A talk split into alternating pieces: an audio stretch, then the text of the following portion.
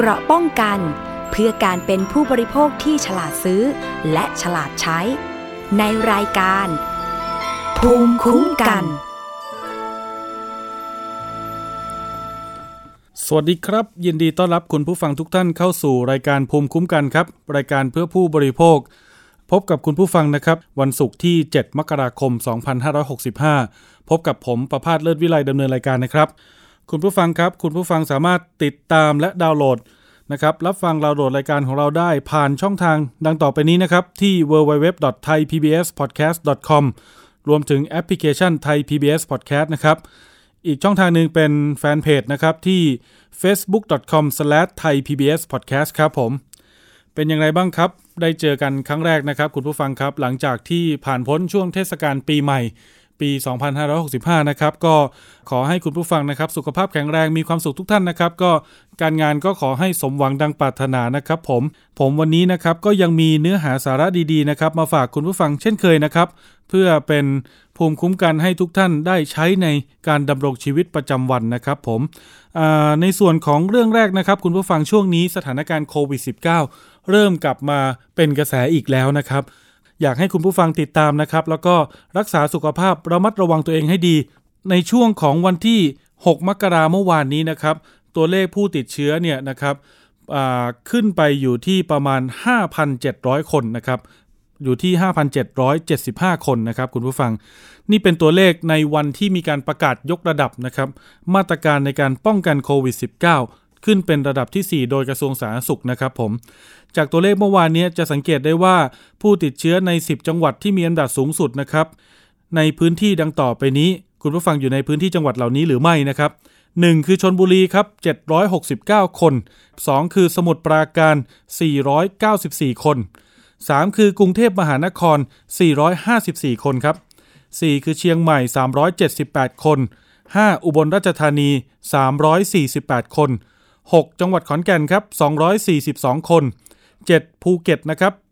226 คน 8 คือจังหวัดระยอง 121 คน 9 จังหวัดนครศรีธรรมราช 120 คน และ 10 จังหวัดอุดรธานี 116 คน ครบทุกภาคเลยนะครับคุณผู้ฟังที่มีตัวเลขผู้ติดเชื้อโควิด -19 ติดอันดับสูงสุดนะครับก็กระจายกันอยู่ในหลาย ๆ ภาครวมถึงกรุงเทพมหานคร ที่มาในอันดับ3นะครับแต่ว่าตอนนี้เนี่ยที่ติดกันเยอะจริงๆนะครับอยู่ที่จังหวัดชนบุรี แล้วก็พื้นที่โซนพัทยานะครับฉะนั้นท่านไหนที่อยู่ในพื้นที่จังหวัดเหล่านี้นะครับก็โปรดระมัดระวังนะครับในการที่จะออกไปข้างนอก หรือว่าไปในสถานที่ส่วนรวมสาธารณะนะครับ ท่านไหนที่มีอาการน่าสงสัยวันนี้ผมมีวิธีการนะครับ ถ้าเกิดว่าหลายๆ ท่านอาจจะรู้อยู่แล้วว่าการตรวจทุกวันนี้คือ ATK คือสิ่งที่สะดวกที่สุด และราคาเข้าถึงง่ายนะครับ คุณผู้ฟัง เมื่อนำมาใช้แล้วโอเค มีแบบหนึ่งที่ตรวจทางน้ำลาย อีกแบบหนึ่งคือ การแย่จมูก แต่เมื่อแย่ไปแล้วจะทิ้งยังไงล่ะครับ ผมบางคนเนี่ยบางท่านเอาไปทิ้งใส่ถุงขยะ แล้วก็ไปรวมกับขยะที่มาจากครัวเรือนหรือเศษอาหารนะครับ อันนั้นเป็นสิ่งที่ไม่ควรนะครับ คุณผู้ฟัง ผมมีวิธีการนะครับในการทิ้งอุปกรณ์ ATK นะครับที่หน่วยงานที่เกี่ยวข้องเขาเอามาเผยแพร่กันเป็นความรู้นะครับหนึ่งคือคัดแยกก่อนครับ ไอตัวชุดทดสอบแอนติเจนนะครับจะมีการแบ่งออกเป็น 2 ส่วนนะครับ ส่วนที่ 1 คือส่วนที่จะปนเปื้อนจากสารคัดหลั่ง ส่วนที่ 2 ก็คือจะเป็นในส่วนของพวกหน้ากากอนามัยหรือถุงมือนะครับที่ใช้สวมนะครับในตอนที่เอาไปตรวจนะครับ ในการที่จะแยกขยะเหล่านี้นะครับเขาแนะนำว่าให้นำไปใส่ถุงนะครับอาจจะเอา ATK เนี่ยที่ใช้แล้วนะครับไปใส่ถุงรวมกันกับหน้ากากอนามัยก็ได้นะครับที่ใช้แล้วนะครับ แล้วราดด้วยแอลกอฮอล์ก่อน หรือน้ำยาฆ่าเชื้อ เมื่อรวบรวมใส่ถุงแล้วเนี่ยราดน้ำยาฆ่าเชื้อแล้วให้ใส่ถุงเนี่ยมัดปากให้สนิทนะครับ คุณผู้ฟัง แล้วเอาไปใส่ถุงขยะทั่วไป เขียนหน้าถุงสักนิดหนึ่งนะครับ ว่าเป็นขยะติดเชื้อ หรือไม่ก็ถ้ามีถุงขยะสีแดงก็เอาถุงขยะสีแดงนะครับ มาใส่พวกขยะติดเชื้อเหล่านี้เรามัดปากถุงให้สนิทนะครับ เอาไปทิ้งให้ถูกที่นะครับ ที่ที่ถูกต้องก็คือทิ้งลงในถังขยะติดเชื้อที่เป็นสีแดงนะครับ แยกทิ้งจากขยะทั่วไปนะครับ คุณผู้ฟังอย่าเอาไปทิ้งปะปนกันนะครับ ในส่วนของสำนักงานเขตหรือว่าเทศบาลอบตต่างๆนะครับเขาก็จะได้มาเก็บขยะมูลฝอยและขยะติดเชื้อเหล่านี้นะครับ แล้วแยกไปกำจัดได้อย่างถูกวิธี อันนี้คือ เทคนิคเล็กๆ น้อยๆนะครับเพื่อป้องกันสมมุติว่าเราไม่รู้ตัวว่าเรามีเชื้อโควิด -19 อยู่ เกิดเรามาตรวจแล้วแล้วเราไปทิ้งขยะเหล่านั้นรวมกับขยะทั่วไปนะครับ พี่ๆพนักงานเก็บขยะ หรือว่าพนักงานของสำนักงานเขตเนี่ยก็อาจจะติดโควิด รวมกับเราไปด้วยนะครับผมตรงนี้ก็อยากให้ระมัดระวังกันนะครับห่วงใยตัวเองแล้วก็ต้องห่วงใยผู้อื่นด้วยที่ต้องมาทำงานบริการในการเก็บขยะให้กับเรานะครับ คุณผู้ฟัง เมื่อวานนี้นะครับมีการประกาศนะครับในการยกระดับ การเตือนภัยโควิด -19 จากกระทรวงสาธารณสุข หลายสื่อหลายสำนักมีการพูดถึงกันว่า เป็นการเตือนภัยในระดับที่4นะครับ แต่อาจจะไม่ทราบรายละเอียดกันทั่วทั่วไปมากนักนะครับ คุณผู้ฟังว่าในระดับที่4นั่นคือมันคืออะไร มีอะไรที่ทำได้บ้าง มีอะไรที่ทำไม่ได้บ้างนะครับ ฉะนั้นผมเอาข้อมูลชุดนี้มาฝากกันนะครับว่าในส่วนของกรณีเรื่องโควิด -19 นะครับสายพันธุ์โอมิครอนนะครับทำให้กระทรวงสาธารณสุขเราเนี่ยต้องประกาศยกระดับการแจ้งเตือนภัยโควิด เป็นระดับ 4 นะครับ ระดับ 4 นี้จำแนกกันยังไงบ้าง ผมไล่ให้ฟังตั้งแต่ระดับที่ 1 เลยนะครับ ระดับ1เนี่ยสถานที่เสี่ยงเปิดได้ทุกแห่งนะครับภายใต้มาตรการความปลอดภัยโควิด -19 free setting นะครับการรวมกลุ่มคนจำนวนมากก็สามารถทำได้นะครับ ร่วมกิจกรรมได้แบบ New Normal เดินทางข้ามจังหวัดได้ข้ามพื้นที่ได้ มีบริการขนส่งสาธารณะภายใต้มาตรการควบคุมความปลอดภัย การเดินทางเข้าประเทศเดินทางได้ปกติ อันนี้คือระดับที่1นนะครับระดับที่2เนี่ยสถานที่เสี่ยงต้องมีการจำกัดการเข้าสถานที่ที่มันเป็นสถานที่ปิดและแออัด การรวมกลุ่มคนจำนวนมากเนี่ยจะต้องมีการกำหนดจำนวนคนนะครับว่าจะรวมกันได้เท่าไหร่นะครับตามระดับความเสี่ยงของพื้นที่ ในส่วนของการเดินทางข้ามพื้นที่ข้ามจังหวัดนะครับก็ยังสามารถทำได้ครับ แล้วก็ในส่วนการเดินทางเข้าประเทศนั้นจะใช้ระบบ test and go คือก่อนหน้านี้ไทยเนี่ยอยู่ในเซตนี้นะครับก็คือใช้ระบบเนี่ยนะครับแล้วมีการตรวจคัดกรองแบบว่า test and go เนี่ยจากบุคคลที่เดินทางมาจากนอกประเทศ พอเสร็จแล้วเริ่มมีการระบาดก็ยกขึ้นไประดับ 3 นะครับ ระดับ 3 เนี่ย คือการปิดสถานที่บริการเลยครับ งดเข้าสถานที่ปิดหรือมีคนแออัดนะครับเกณฑ์จำนวนคนนะครับให้รวมกลุ่มได้ตามระดับความเสี่ยงของการระบาดของโรค จังหวัดไหนระบาดเยอะก็รวมตัวได้น้อย จังหวัดไหนระบาดน้อยก็รวมตัวได้เยอะหน่อยนะครับ การเดินทางข้ามพื้นที่ข้ามจังหวัดนะครับ ก็อาจจะมีการจำกัดนะครับ แล้วก็มีการ work from home นะครับ ถ้าจะเดินทางก็ต้องตรวจคัดกรองกันก่อนนะครับ ในการเดินทางเข้าประเทศนั้นจะต้องเป็นระบบ sandbox ก็คือมากักตัวก่อนนะครับ จะ test and go เหมือนระดับ 3 นั้นไม่ เอ้ย ระดับ 2 นั้นไม่ได้นะครับ ขออภัยครับ แล้วปัจจุบันนี้นะครับคุณผู้ฟังระดับที่4นะครับ อันนี้ต้องเตรียมตัวเตรียมใจกันนิดนึงนะครับ ก็ต้องปรับตัวกันอีกสักหน่อยนะครับ ก็คือจะมีการเปิดเฉพาะ สถานที่ที่จำเป็นนะครับต่อการดำรงชีวิต งดเข้าสถานที่เสี่ยงทุกประเภทนะครับสำหรับที่ที่มันมีความแออัดเป็นสถานที่ปิดนะครับ เป็นระบบปรับอากาศนะครับ ในการรวมกลุ่มคนจำนวนมากเนี่ยจะมีการรวมกลุ่มได้ตามระดับความเสี่ยงของรายจังหวัดนะครับ งดการสัมผัสกับบุคคลภายนอก การเดินทางข้ามจังหวัดนะครับ ก็ต้องมีการชะลอการเดินทาง อาจจะมีการประกาศงดในบางพื้นที่ หรืองดเดินทางไปต่างประเทศ การทำงานก็มีการประกาศให้ work from home นะครับ การเดินทางเข้าประเทศตอนนี้ต้องกักตัวครับและแต่ว่าปริมาณการกักตัวนั้นก็ขึ้นอยู่กับทางภาครัฐกำหนดนะครับ ในส่วนของการควบคุมโรคก็ขึ้นอยู่กับทางจังหวัดนะครับ ที่จะมีการกำหนดมาตรการต่างๆ ที่เหลือนะครับ แต่ถ้าระดับสูงสุดอันนี้ให้เป็นข้อมูลไว้ ถ้าการระบาดนั้นยังไม่ยับยั้งยังไม่ชะลอกันอยู่แค่นี้นะครับ อนาคตเนี่ยก็เป็นไปได้ครับที่ทางกระทรวงสาธารณสุขเราอาจจะต้องประกาศยกระดับไปถึงระดับ 5 นั่นก็คือเปิดเฉพาะที่ที่จำเป็นต่อการดำรงชีวิตก็คล้ายๆล็อกดาวน์นะครับคุณผู้ฟัง ในการรวมกลุ่มคนเนี่ยก็จะรวมได้ไม่เกิน 5 คนจำได้ไหมครับล็อกดาวน์ปีที่แล้วนะครับ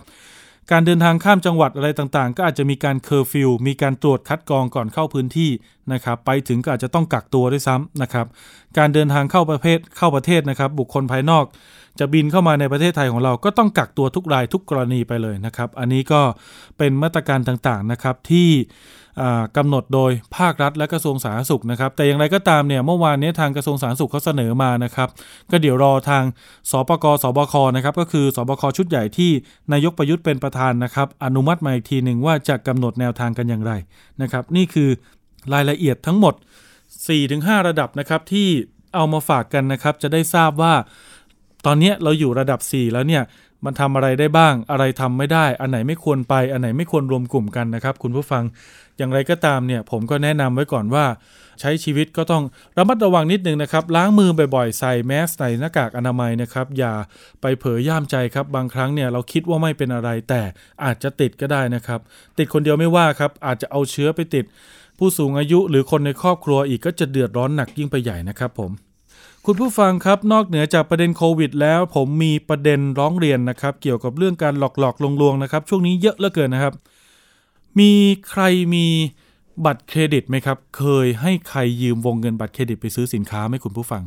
ท่านมีวอลเล็ตท่านมีวงเงินสามารถซื้อสินค้าได้ล่วงหน้า ก็เหมือนวงเงินบัตรเครดิต ท่านเคยเอาคนอื่นไปให้เออเอาวงเงินเหล่านี้ไปให้คนอื่นยืมใช้หรือเปล่า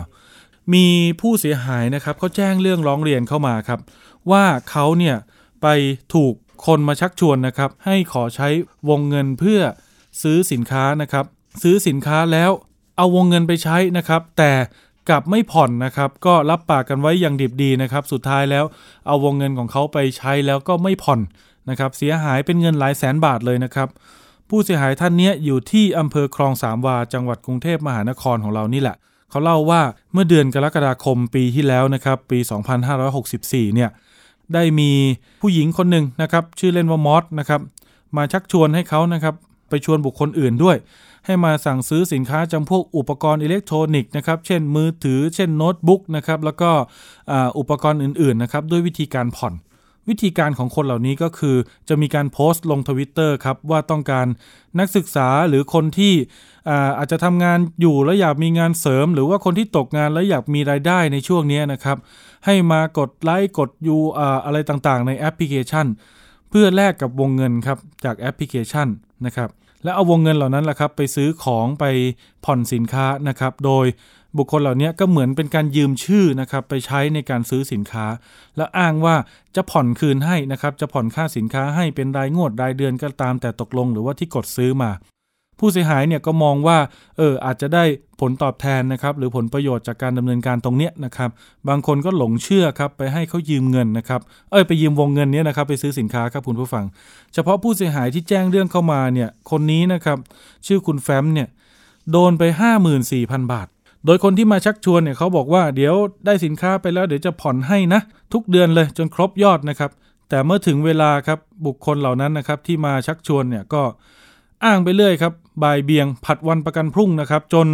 ไม่สามารถติดต่อได้นะครับ ทวงถามก็อ้างแต่ว่าไม่มีนะครับ อ้างว่าติดภารกิจนู่นนี่นั่น ยังหาเงินไม่ได้เดี๋ยวรออีกสักนิดนึงนะนะครับ ก็บ่ายเบียงไปนะครับ จนผู้เสียหายเนี่ยทนไม่ไหวแล้วนะครับ ก็เริ่มที่จะคุยกันไม่รู้เรื่องนะครับ ทางคนที่มาชักชวนก็เลย ตัดการติดต่อไปเลยครับ ทั้งช่องทางไลน์ช่องทางโทรศัพท์นะครับ Facebook ก็ที่มาโพสชักชวนในตอนแรกก็ปิดไปเลยไลน์ก็เปลี่ยนไปนะครับ มีคนมาตามถึงบ้านเลยครับที่บ้านผู้เสียหายนะครับ แล้วก็มาสอบถามนะครับ เกี่ยวกับเรื่องค่าสินค้าอะไรต่างๆนะครับ ในส่วนของผู้เสียหายก็ร้อนใจครับ ไปตามหาตัวคนชักชวนนะครับ ไปสืบประวัติไปเช็คที่อยู่นะครับ ก็ตามไปถึงบ้านเหมือนกัน แต่ก็เจอแต่ผู้ปกครองครับ ไม่เจอเจ้าตัว พอไปถามผู้ปกครองเขาก็อ้างว่าไม่รู้เรื่องนะครับ ไปทำกันเองไปคุยกันเอง อันนี้พ่อแม่ไม่รู้ไม่เกี่ยวนะครับทางผู้เสียหายก็เลยมองว่าเอ๊ะอย่างนี้ช่วยกันปกป้องปกปิดหรือเปล่านะครับ ก็เลยอยากให้ทางรายการของเราเนี่ยช่วยติดตามครับตรวจสอบการมาชักชวนอย่างเงี้ยนะครับว่ามันเข้าข่ายเป็นคดีอาญาไหมนะครับ เพราะว่าเขาก็มองว่าคือผู้เสียหายส่วนใหญ่เนี่ยบางคนอายุยังน้อยอยู่เลยนะครับ ก็อาจจะ เป็นการซ้ำรอยก็ได้จากกรณีที่ไปสั่งโทรศัพท์ แล้วก็โดนโกงใช่ไหมครับ แล้วก็มีการคิดสั้นนะครับจนเสียชีวิตนะครับ อันนี้ก็ไม่อยากให้เกิดเรื่องซ้ำรอย เราไปคุยรายละเอียดกันนะครับ คุณแฟ้มนะครับเป็นผู้เสียหายจากกรุงเทพมหานคร คุณแฟ้มสวัสดีครับ สวัสดีค่ะ คุณแฟ้มครับ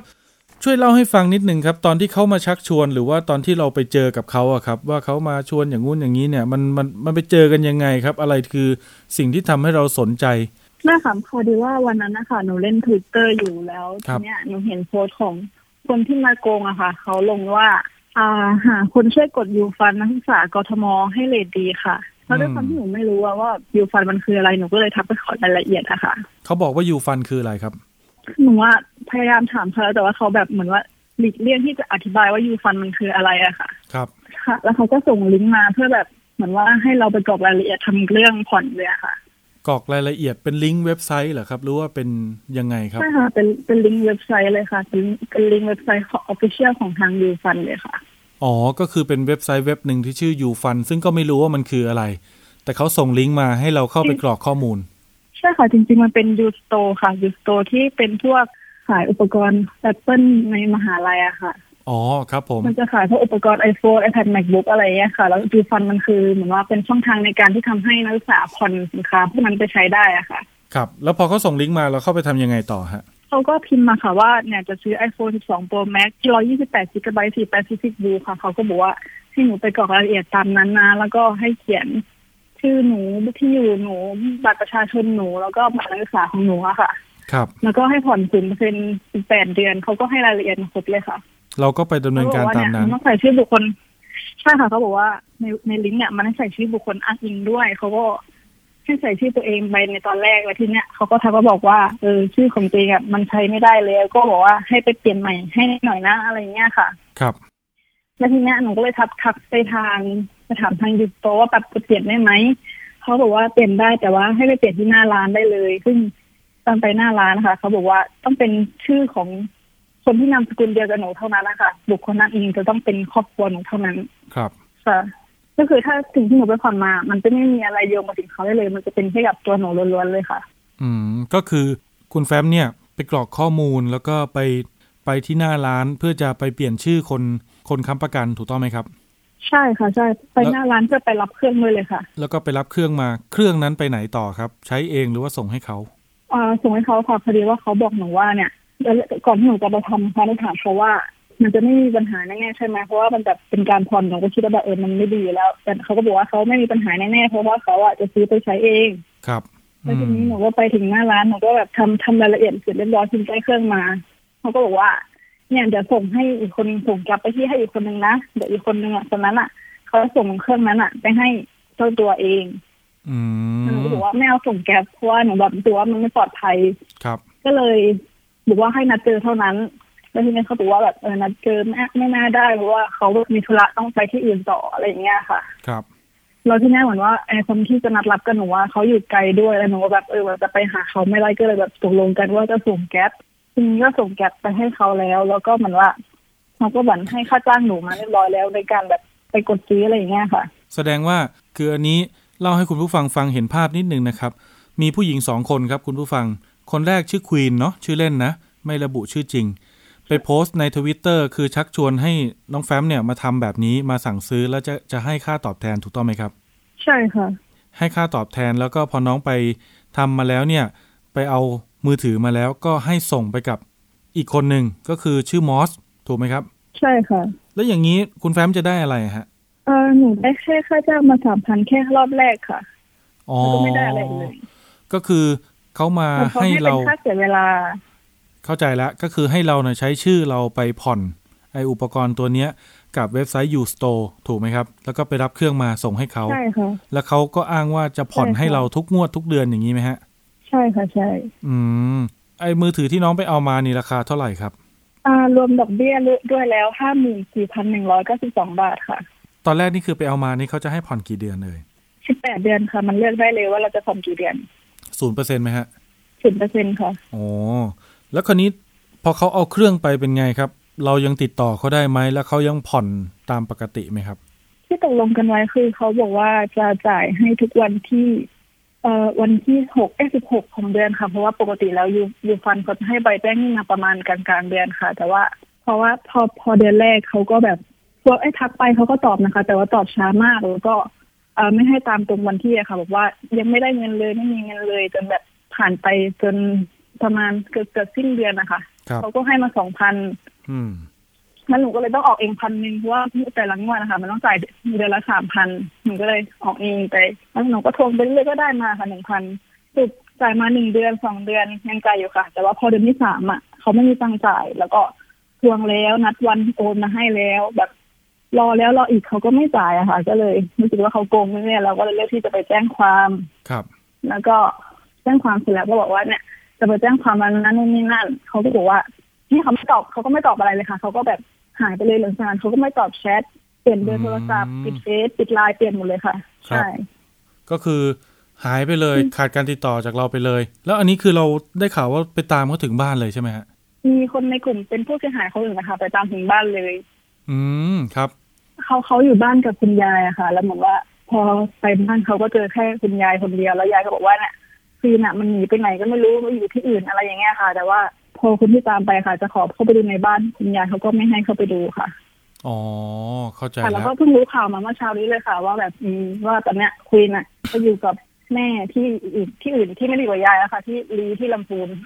อืมก็คือ หนีหายไปเลย อันนี้คุณแฟ้มแจ้งความนี่คือเป็นการแจ้งบันทึกประจำวันหรือว่าแจ้งดำเนินคดีครับ แจ้งเป็นบันทึกประจำวันอยู่เลยค่ะ พอดีว่าแจ้งที่ทางสอทค่ะ สอทก็คือตำรวจไซเบอร์นะครับ ใช่ค่ะ พอดีตอนตอนแรกอะไปแจ้งที่ปอททางปอทแจ้งว่าให้ไปแจ้งเพราะว่าเขาเปลี่ยนแยกกันแล้วให้ไปแจ้งที่สอทแทน ครับ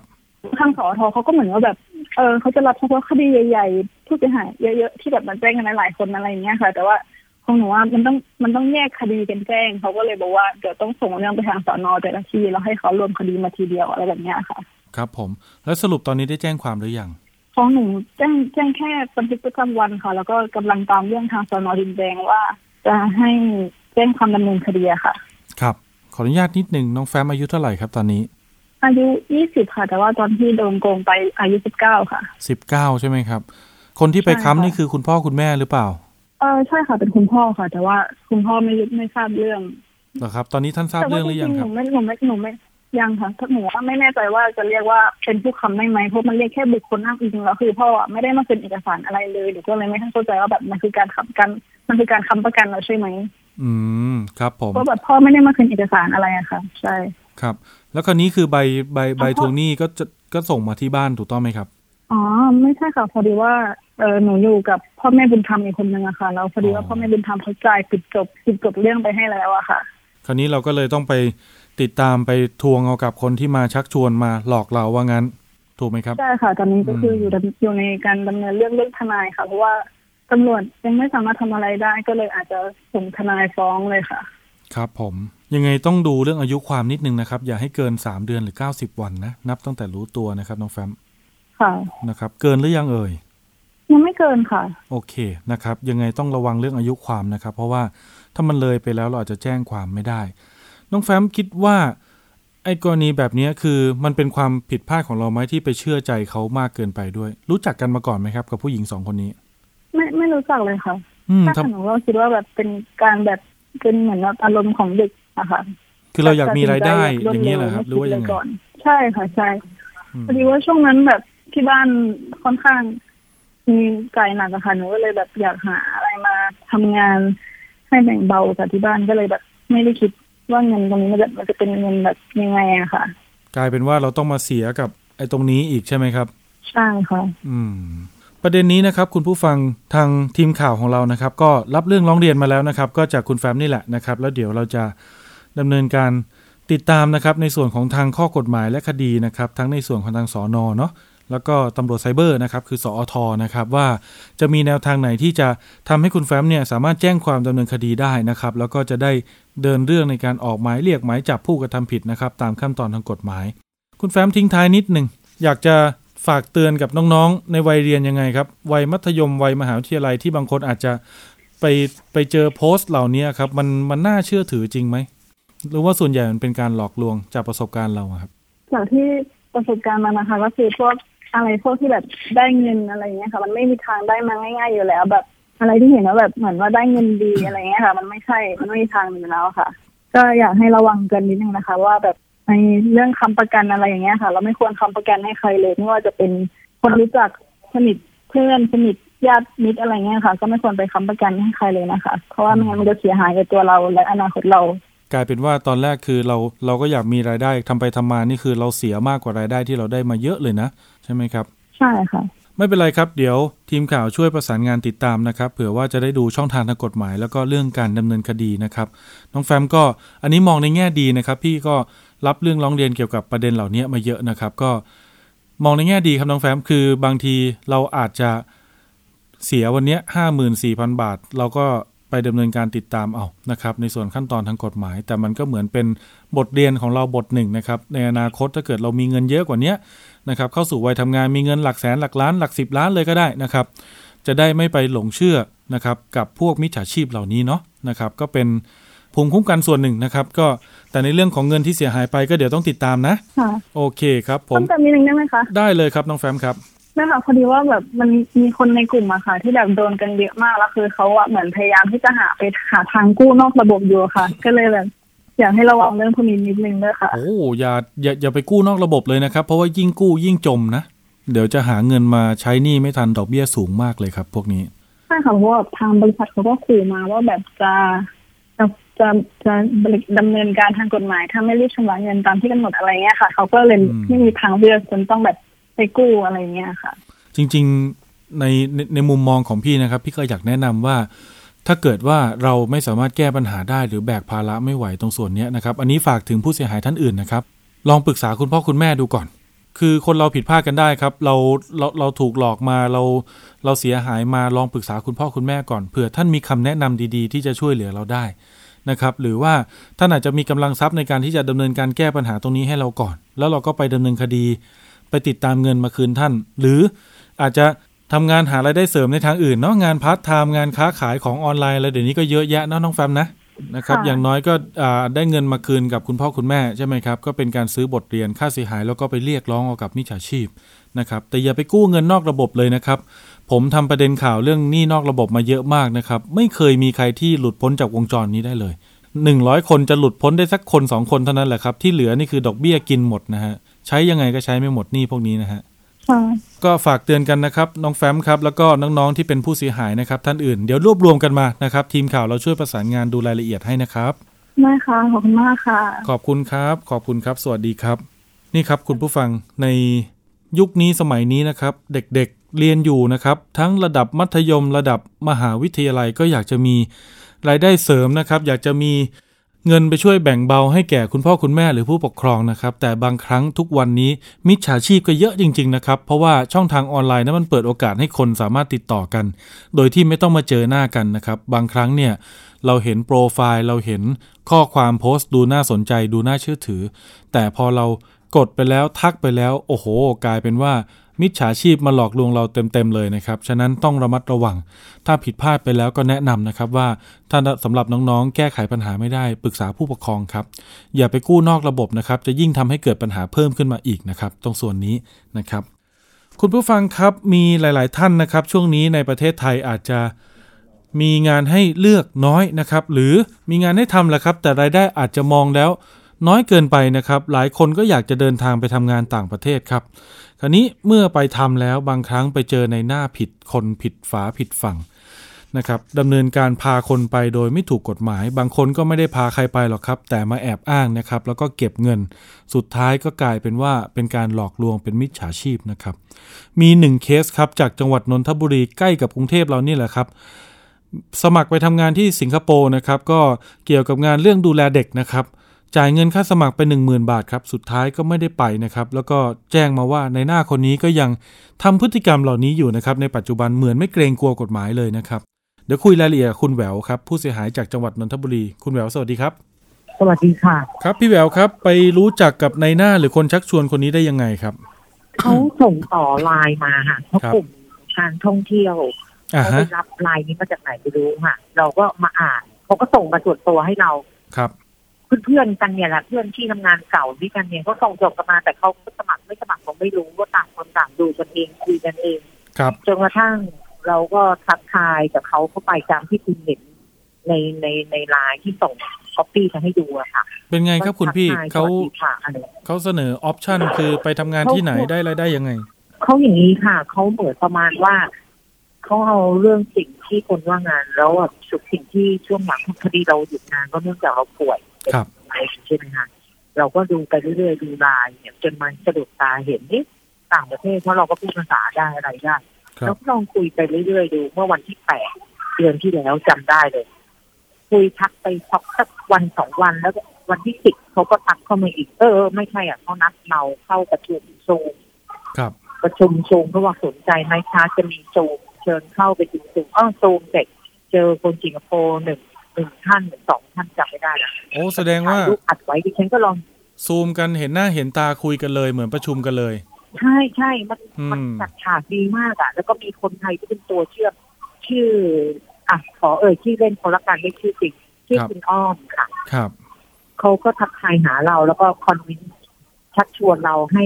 เข้าไปนั่งฟังจุงแล้วก็มองดู มันก็มีคนร่วมประชุมด้วยแต่เราไม่รู้จะจัดฉากคนที่ร่วมประชุมเหมือนเราหรือเปล่าครับมันมีแบบว่ามันมี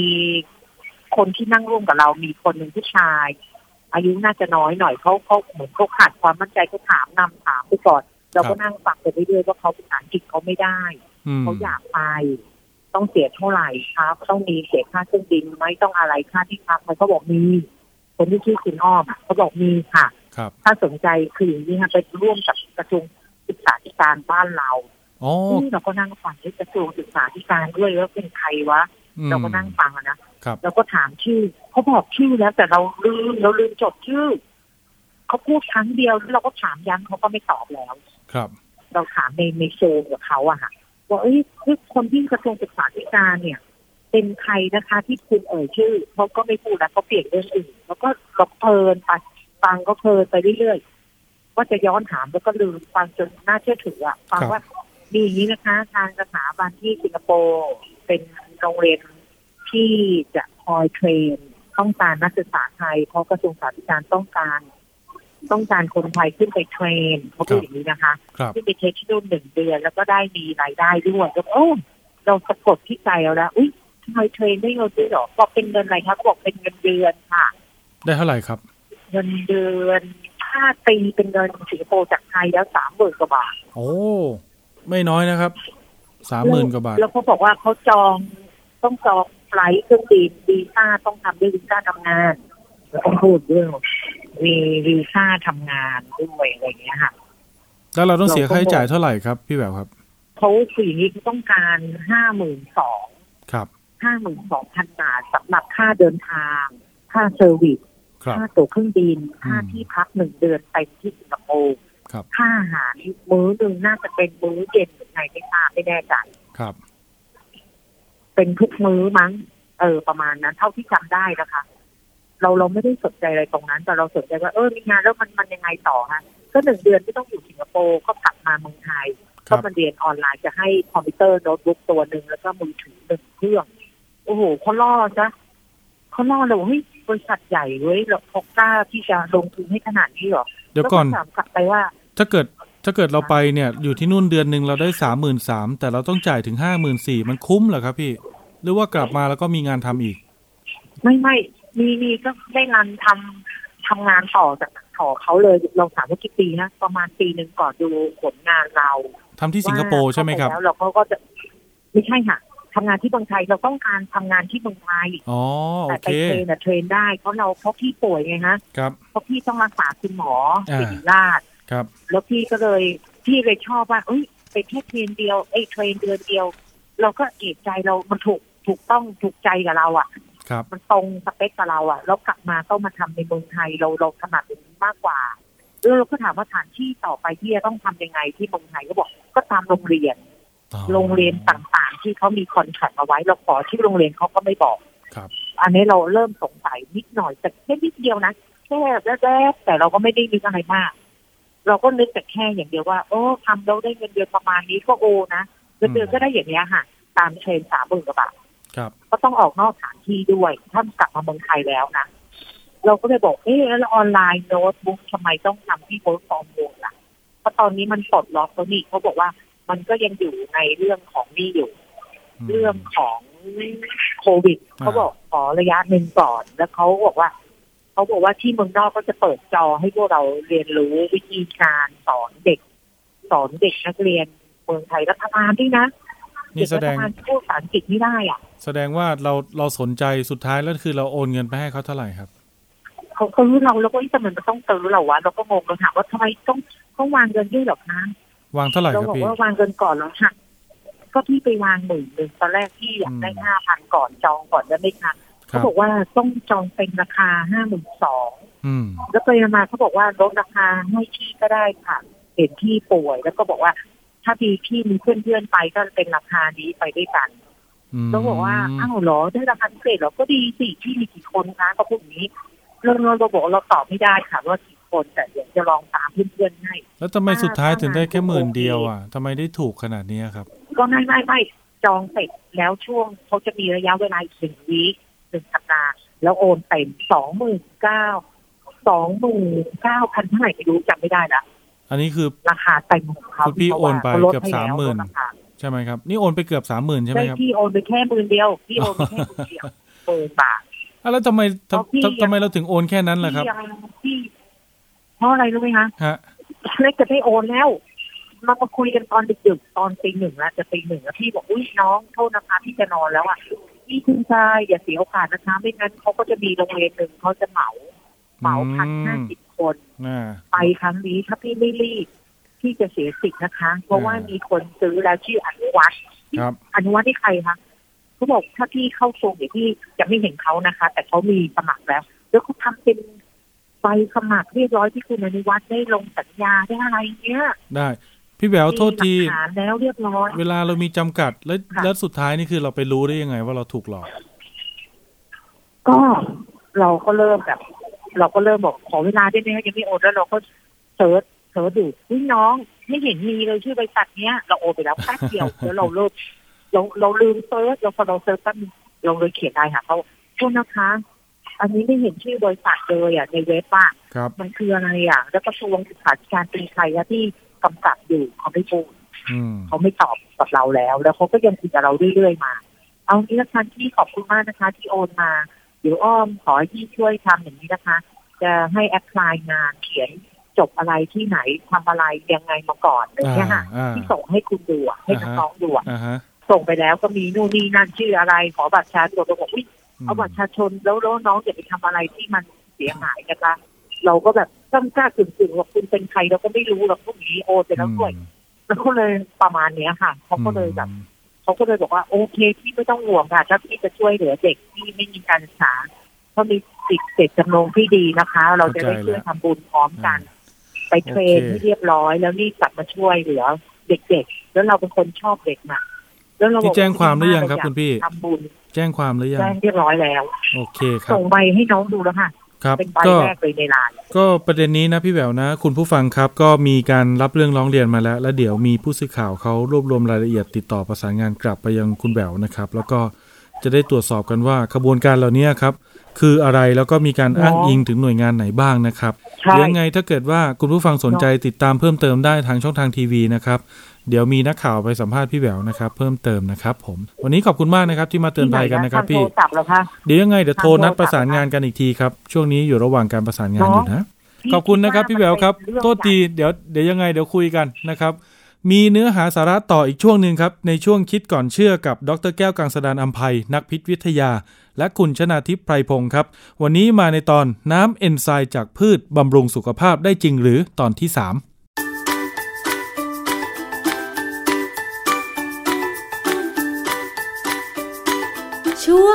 คิดก่อนเชื่อพ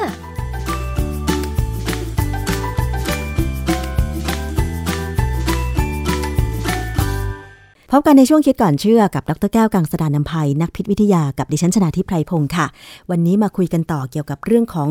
น้ำเอนไซม์ จากพืชบำรุงสุขภาพได้จริงหรือค่ะ คุณผู้ฟังคะมันมีข้อมูลที่อาจจะถูกเผยแพร่ ไม่ว่าจะเป็นนิตยสารด้านสุขภาพ หรือเว็บไซต์ที่ให้ข้อมูล เกี่ยวกับผลิตภัณฑ์ต่างๆ ที่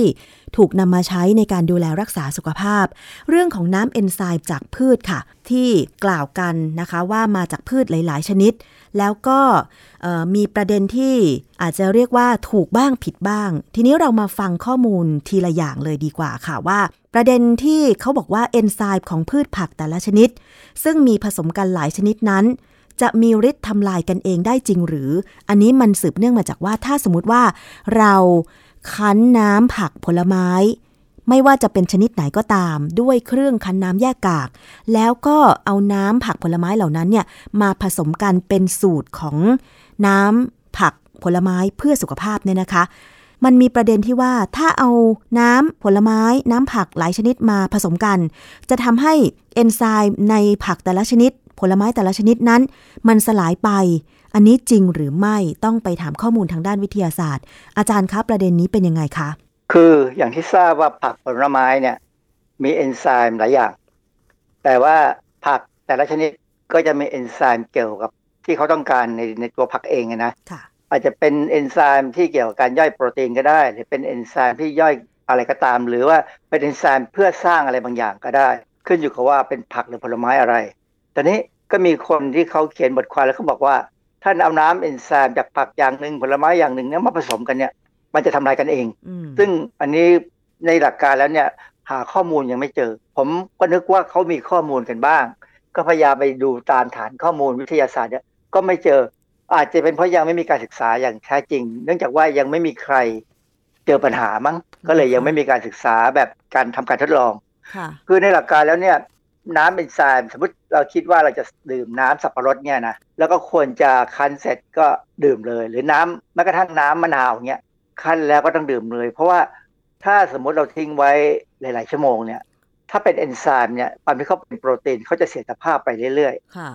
ๆหรือว่าถ้าเป็นสารตัวอื่นบางอย่างก็กระสูญสภาพไปได้เหมือนกัน หรืออาจจะมีการทำปฏิกิริยาระหว่างการกลายเป็นสารตัวใหม่ ซึ่งอาจจะไม่มีประโยชน์อ๋อเหรเนี่ยอดังนั้นในกรณีน้ำผักผลไม้ถ้าคิดว่าดื่มแล้วได้ประโยชน์และชอบเนี่ยนะคั้นแล้วเตรียมแล้วก็ดื่มทันให้เร็วทีหน่อยอ๋อเออนะฮะเพราะฉะนั้น ประเภทที่เขาใส่กล่องขายเนี่ย บางครั้งอะประโยชน์บางอย่างมันก็อาจจะสูญหายไปอ๋อเนื่องจากว่าเขาทำนานแล้วเขาต้องบรรจุแบบ UHT เนี่ยมันผ่านความร้อนอ๋อนะแม้ว่าความร้อนบางครั้งมันสั้นนิดเดียวอาจจะไม่ถึงกับทำลายอะไรหมด แต่มันก็ไม่ได้อย่างที่ต้องการหรอก เคยมีงานวิจัยอะไรไหมที่บอกว่าถ้าคั้นเอาน้ำผักผลไม้มาทิ้งไว้ กี่นาที กี่ชั่วโมง แล้วเอนไซม์หรือว่าโปรตีนนั้นมันมันจะสลายไปเนะคะอาจารย์ ผมหาไม่เจอ คือผมก็สงสัยว่าเขามีที่คนที่เขาเขียนบทความเหล่านี้เขาน่าจะมีร่องรอยให้ผมสืบตามได้บ้างว่ามันมาจากตรงไหน ผมพยายามค้นหาใช้ keyword ใช้กุญแจคำหลาย ๆ อย่างเนี่ย ก็ยังหาไม่เจอนะ อาจจะพอมีมั้งแต่ว่ายังหาไม่เจอแต่ได้แน่โดยหลักการพื้นฐานทางชีวเคมีเนี่ย น้ำถ้ามีโปรตีนออกมาอยู่นอกเซลล์เนี่ย ไม่ได้นานอะ ก็จะค่อยเสื่อมสภาพไปอืมด้วยตัวเองบ้าง หรืออาจจะบูดเน่าไปก็ได้ เพราะว่าเรารู้ว่าถ้าเราคั้นออกมาใส่แก้วเนี่ยแบคทีเรียในอากาศก็จะลงไปค่ะแล้วก็อาจจะทำลายได้ สังเกตว่าเวลาเราคั้นน้ำไม่ว่าจะเป็นน้ำส้มหรือน้ำสับปะรดเนี่ยดิฉันเคยคั้นนะ แม้แต่น้ำฝรั่งด้วยนะคะอาจารย์ ดิฉันก็มีเครื่องคั้นน้ำแยกกาก แล้วเอาผลไม้แต่ละชนิดเข้าไปในเครื่อง มันก็จะแยกกากแล้วก็ได้น้ำออกมา แล้วดิฉันก็นำน้ำผักผลไม้เหล่านั้นมาผสมกันเขาจะมีสูตรผสมอาจารย์ ถ้าผสมแล้วต้องดื่มทันที ถึงแม้ว่าเราแต่ถ้าเราผสมแล้วเราเอาแช่ไว้ในตู้เย็น แม้จะผ่านไปหนึ่งชั่วโมง ซึ่งก็ถือว่าไม่นาน แต่รสชาติมันไม่เหมือนกับตอนที่ได้น้ำผักผลไม้มาใหม่ๆนะอาจารย์ใช่ไหมคะมันควรจะเป็นอย่างนั้นเพราะว่ากลิ่นรสอะไรบางอย่างระเหยไปก็ได้ค่ะนะ กลิ่นรสอะไรบางอย่าง ก็อาจจะทำปฏิกิริยากัน กลายเป็นจากที่เราชอบกลายเป็นไม่ชอบก็ได้อืมแล้วครับที่เขาบอกว่าถ้านำน้ำผักผลไม้หลายชนิดมาซึ่งมีเอนไซม์ที่ต่างกันมาผสมกัน อันเนี้ยมันจะทำลายกันเอง อย่างเช่น ถ้าดิฉันคั้นเอาน้ำสับปะรด ซึ่งมีเอนไซม์มีโบรมีเลนแต่ว่าเอามาผสมกับมะละกอสุกซึ่งมีปาเปน เอาสองอย่างมาผสมกันมันจะมันจะสลายกันเอง หรือมันจะทำลายกันเองไหมอาจารย์ สองอย่างนี้เขามีเอนไซม์ที่เราเรียกว่าโปรตีเอสเหมือนกัน เพราะฉะนั้นโอกาสจะทำลายกันก็มีบ้างแต่คงไม่บ้างนักแต่กรณีอย่างเช่นเอาน้ำสับปะรดเนี่ยไปผสมกับน้ำอย่างอื่นเนี่ยเอนไซม์เป็นโปรตีน เพราะฉะนั้นความที่น้ำสับปะรดเนี่ยเป็น bromelain ซึ่งเป็น protease เป็นเอนไซม์ย่อยโปรตีนเนี่ยก็อาจจะไปย่อยเอนไซม์ตัวอื่นได้ อันนี้ไม่น่าประหลาด อันนี้เป็นตามตามหลักการของชนิดของเอนไซม์ที่จะทำงานเลยอ๋อแต่ว่า ปกติเราก็ดื่มน้ำสับปะรดเฉยๆแล้วไม่ได้ผสมอะไรอะนะค่ะยกเว้นถ้ามีบางคนเอาไปผสมกับเหล้าอย่างเงี้ยมันก็คนละเรื่องเลยเพราะแอลกอฮอล์ที่ทำลายโปรตีนทิ้งได้ดิฉันความเคเป็นเอนยไซม์ก็จะหายไป ดิฉันเคยใช้เครื่องแยกกากทำสูตรน้ำผักผลไม้ค่ะอาจารย์ อย่างน้อยๆเนี่ยใช้ผักผลไม้ 4 อย่าง อย่างเช่น แครอทบีทรูทแล้วก็ฝรั่ง แล้วก็เซอร์รี่สี่อย่างผสมกัน แล้วคือมันจะได้ประโยชน์จากเอนไซม์จากผักผลไม้ทั้ง 4 อย่างไหม พวกนี้ไม่น่าจะมีเอนไซม์ที่ร่างกายเราต้องการเอาไปใช้ประโยชน์ แต่ว่าสิ่งที่เราจะได้ก็คือพวกสารต้านอนุมูลอิสระต่างๆ พวกวิตามินต่างอืมนะฮะๆโดยเฉพาะบีทรูทเนี่ยสีแดงเนี่ยโอ้โหมีสารต้านอนุมูลอิสระสูงมาก เคยทำวิจัยพวกนี้อยู่นะฮะสูงมากสามารถช่วยลดฤทธิ์ก่อไกลพลันหรือว่าพวกสารก่อมะเร็งเนี่ยได้เลยอืมนะเพราะฉะนั้นที่เขาดื่มน้ำสกัดอย่างเงี้ย มันก็เป็นประโยชน์ที่ว่าคือดื่มน้ำพวกนี้ดีกว่าดื่มน้ำอัดลมอืมดีกว่าไปดื่มสุราดื่มอะไรก็ตามดื่มน้ำผลไม้พวกเนี้ยเป็นการช่วยเพิ่มพฤกษเคมีค่ะที่มีประโยชน์ คือพฤกษเคมีเนี่ยไม่ใช่นิวเทรียนต์ไม่ใช่สารอาหาร แต่เป็นสารที่ช่วยทำให้ร่างกายเนี่ยรอดปลอดภัยจากบางอย่างได้อ๋อโดยเฉพาะเช่นกรณีที่เรากลัวคืออนุมูลอิสระค่ะนะฮะหลายคนอาจจะมีความรู้สึกว่าดื่มเข้าไปแล้วชะลอความแก่ได้ความชราซึ่ง เออ ถ้าหวังแล้วคิดว่ามีความสุขก็ก็คิดไปฮะแต่ว่าไอให้จะชะลอได้ขนาดไหนเนี่ยมันขึ้นอยู่กับว่ามีปัจจัยอื่นอีกเยอะนะนะฮะว่าเราเสี่ยงกับสารพิษตัวอื่นอีกเยอะไหมค่ะบางคนไม่มีความเสี่ยงเท่าไหร่ มันก็ดูชะลอได้ดี แต่ว่าบางคนที่ทำงานหามรุ่งหามค่ำเที่ยวกลางคืน ดื่มเข้าไปมันก็ช่วยบ้างอะฮะแต่ว่ามันไม่ได้ช่วยชะลอได้ดีเหมือนคนที่นอนหลับพักผ่อนตามปกติค่ะ กับอีกข้อมูลหนึ่งนะคะ ที่บอกว่าเมื่อดื่มน้ำเอนไซม์แล้ว ร่างกายจะดูดซึมเข้ากระแสเลือดไปใช้ได้ทันที โดยไม่ผ่านการย่อยที่กระเพาะอาหาร ร่างกายจึงสดชื่นทันตาเห็น อันนี้ข้อมูลทางวิทยาศาสตร์ว่ายังไงคะอาจารย์ อันนี้คนที่เขียนเนี่ยเขาไม่เข้าใจกระบวนการทางสรีรวิทยาและชีวเคมี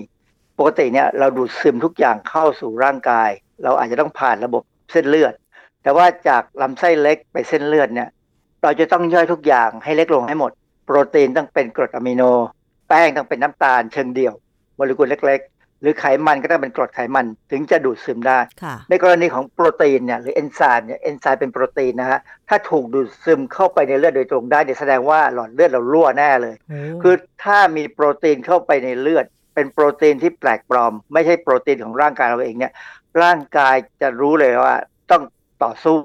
เพราะว่ามันก็เป็นกรณีเหมือนเชื้อโรคเข้าไปในเลือด หรือไวรัสเข้าไปในเลือดเนี่ยร่างกายจะรู้เลยว่ามีโปรตีนแปลกปลอมเข้ามา ต้องสร้างแอนติบอดีต้องสร้าง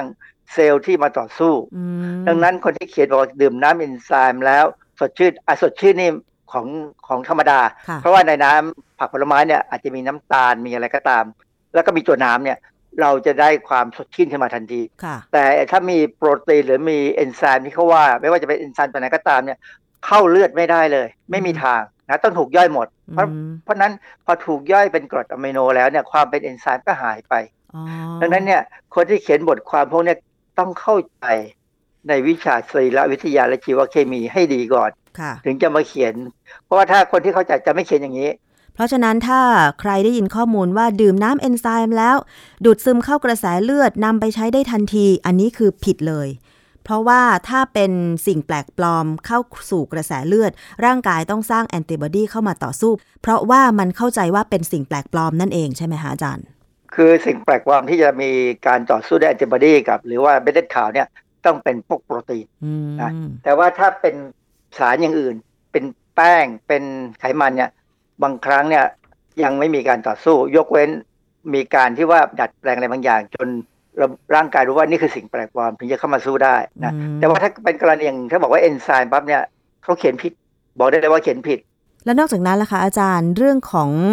ความเข้าใจที่ผิดเกี่ยวกับเอนไซม์ที่ถูกเผยแพร่ออกมายังมีอะไรอีกบ้างคะอาจารย์เขาก็จะมีการเขียนบทความในลักษณะบอกว่าเอนไซม์หรือน้ำสกัดจากพืชผักเนี่ยนะช่วยทำความสะอาดส่วนต่างๆ ของระบบของร่างกายได้อืมซึ่งวลีเนี้ย เป็นวลีที่ไม่มีความหมายเลย เพราะว่าระบบต่างๆของร่างกายเราเนี่ย ไม่ว่าอะไรก็ตามเนี่ย มันไม่มีอะไรเข้าไปทำความสะอาดได้เหมือนกับผงซักฟอกเข้าไปล้างห้องน้ำเนี่ยไม่มีค่ะนะเซลล์ของเราเนี่ยจะกำจัดสารพิษออกไปด้วยระบบเอนไซม์ที่เขามีอยู่ในเซลล์อยู่แล้ว เช่นตับเนี่ยเป็นตัวหลักที่จะช่วยนะฮะค่ะแต่บางครั้งเนี่ยสารพิษบางอย่างเนี่ยกำจัดไม่ได้มันจะสะสมไปเรื่อยๆจนเซลล์นั้นมีความ รู้สึกว่าตัวเองเนี่ยอยู่ไม่ได้ก็จะตายไป อืมหรือแก่ไปค่ะไม่ทำงานแล้ว เพราะฉะนั้นอวัยวะเราเนี่ย ที่ว่าพอเราอายุมากๆเข้าเนี่ย เซลล์ของอวัยวะก็ทำงานไม่ครบแล้วล่ะเพราะบางเซลล์เนี่ยก็แก่อยู่เฉยคือไม่มีอะไรไม่มีเอนไซม์หรือไม่มีสารอะไรที่จะไปกวาดล้างทำความสะอาดเซลล์ของเสียออกจากร่างกายของเราได้เลย นอกจากระบบร่างกายของเราที่จะกำจัดมันไปอัตโนมัติใช่ไหมอาจารย์ๆส่วนใหญ่เซลล์ของเด็กเซลล์ของหนุ่มสาวเนี่ยจะทำอะไรได้ดีอืม นะกำจัดโดนกำจัดนี่ได้บ้าง หรืออาจจะเอาออกไปจากร่างกายได้ แต่พอถึงจุดหนึ่งเนี่ย มันจะต้องสะสมในร่างกายนั่นแหละเซลล์ก็จะแก่ไปเอง ก็จะหมดสภาพไปเอง หรืออาจจะตายไปก็ได้นะฮะอืมเอ่ออันเนี้ยเป็นเป็นความคิดที่เขาไม่เข้าใจระบบทางชีวเคมีไงว่า คิดว่ากินนู่นกินนี่เข้าไปแล้ว มันจะเข้าไปทำความสะอาดได้หมดไม่มีทางค่ะสมองเราเนี่ยมีสารที่เป็นสารพิษเนี่ยสะสมอยู่ไปเรื่อยๆจนถึงจุดหนึ่ง มันก็คิดไม่ออกทำอะไรไม่ได้นะ จะเอาอะไรเข้าไปกวาดล้างมันไม่มีทางทำไม่ได้ มันก็เป็นไปตามกรรมของมันค่ะ เพราะฉะนั้นเนี่ยอาจารย์ช่วยให้คำแนะนำหน่อยค่ะว่าตอนนี้มันมีข้อมูล เรื่องของน้ำเอนไซม์หรือเครื่องดื่มที่บอกว่ามาจากธรรมชาติพืชผักผลไม้อย่างเงี้ยคือหลาย ๆ อย่างที่อาจารย์ช่วยอธิบายเกี่ยวกับหลักการทางวิทยาศาสตร์เกี่ยวกับน้ำเอนไซม์มันก็ทำให้คนที่ได้รับข้อมูล อาจจะบางทีไม่รู้ว่าแหล่งข้อมูลนั้น มาจากไหนหรือว่าถูกหรือผิดอย่างเงี้ย อาจารย์จะช่วยให้คำแนะนำผู้บริโภคได้ยังไงบ้างคะ คือบทความทางอาหารและสุขภาพเนี่ยนะถ้าเป็นของฝรั่งบางบางแหล่งเนี่ยนะเวลาเขาเขียนเนี่ยเขาจะมีการให้เราสามารถคลิกเข้าไปดูตัวเอกสารวิชาการที่ยืนยันได้ว่าอันนี้จริงค่ะเขาไม่อย่างนั้นเลยนะฮะแต่บทความของไทยเนี่ยส่วนใหญ่เขียนแล้วไม่มี reference หรือไม่มีเอกสารอ้างอิงอืมเพราะฉะนั้นถ้าเป็นบทความที่ดีจะต้องมีเอกสารอ้างอิง ว่ามาจากที่ไหนค่ะแต่นี้ในกรณีของน้ำผักผลไม้เนี่ยจริงๆแล้วเป็นของดีคือดีกว่าน้ำเปล่าค่ะคือดีกว่าน้ำอัดลม แต่ว่าถ้าดื่มเข้าไปเนี่ยความหวังที่ได้แน่ๆคืออาจจะได้วิตามินเกลือแร่ ได้อาจจะได้ใยอาหารบางชนิดที่เป็นใยอาหารที่ไม่ใช่แบบกากใยแข็งๆอะนะค่ะจะเป็นใยอาหารที่อุ้มน้ำดีเอาพวกเนี้ยมีประโยชน์เออแต่ถ้าหวังเอนไซม์เนี่ยก็เท่าที่ผมสังเกตเนี่ยก็จะได้แค่พวก น้ำสับปะรดนี่แหละ ที่จะมีเอนไซม์ที่มีประโยชน์ในการย่อยอาหาร ช่วยให้ไม่ท้องอืดท้องเฟ้อเท่านั้นเองค่ะส่วนอย่างอื่นเนี่ยแทบจะยังไม่มีข้อมูลที่มีการวิจัยที่แท้จริงค่ะ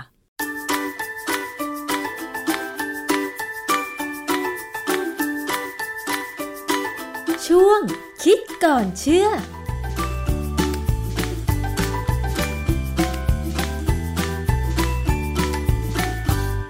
ครับคุณผู้ฟังครับทั้งหมดนี้นะครับก็เป็นข้อมูลสถานการณ์และสาระความรู้นะครับที่เอามาฝากทุกท่านได้เป็นภูมิคุ้มกันไว้ เตือนภัยไว้ป้องกันตัวเอง และคนรอบตัวที่ท่านรักนะครับจะได้ไม่ต้องหลงเชื่อตกเป็นเหยื่อมิจฉาชีพ วันนี้เวลาหมดลงแล้วนะครับ ขอบพระคุณทุกคุณผู้ฟังทุกท่านที่ติดตามนะครับโอกาสหน้าพบกันใหม่ สวัสดีครับ ติดตามรายการได้ที่ www.thaipbspodcast.com แอปพลิเคชัน Thai PBS Podcast หรือฟังผ่านแอปพลิเคชันพอดแคสต์ของ iOS Google Podcast Android Podbean SoundCloud และ Spotify ติดตามความเคลื่อนไหวของรายการและแสดงความคิดเห็น โดยกดถูกใจที่ facebook.com/thaipbspodcast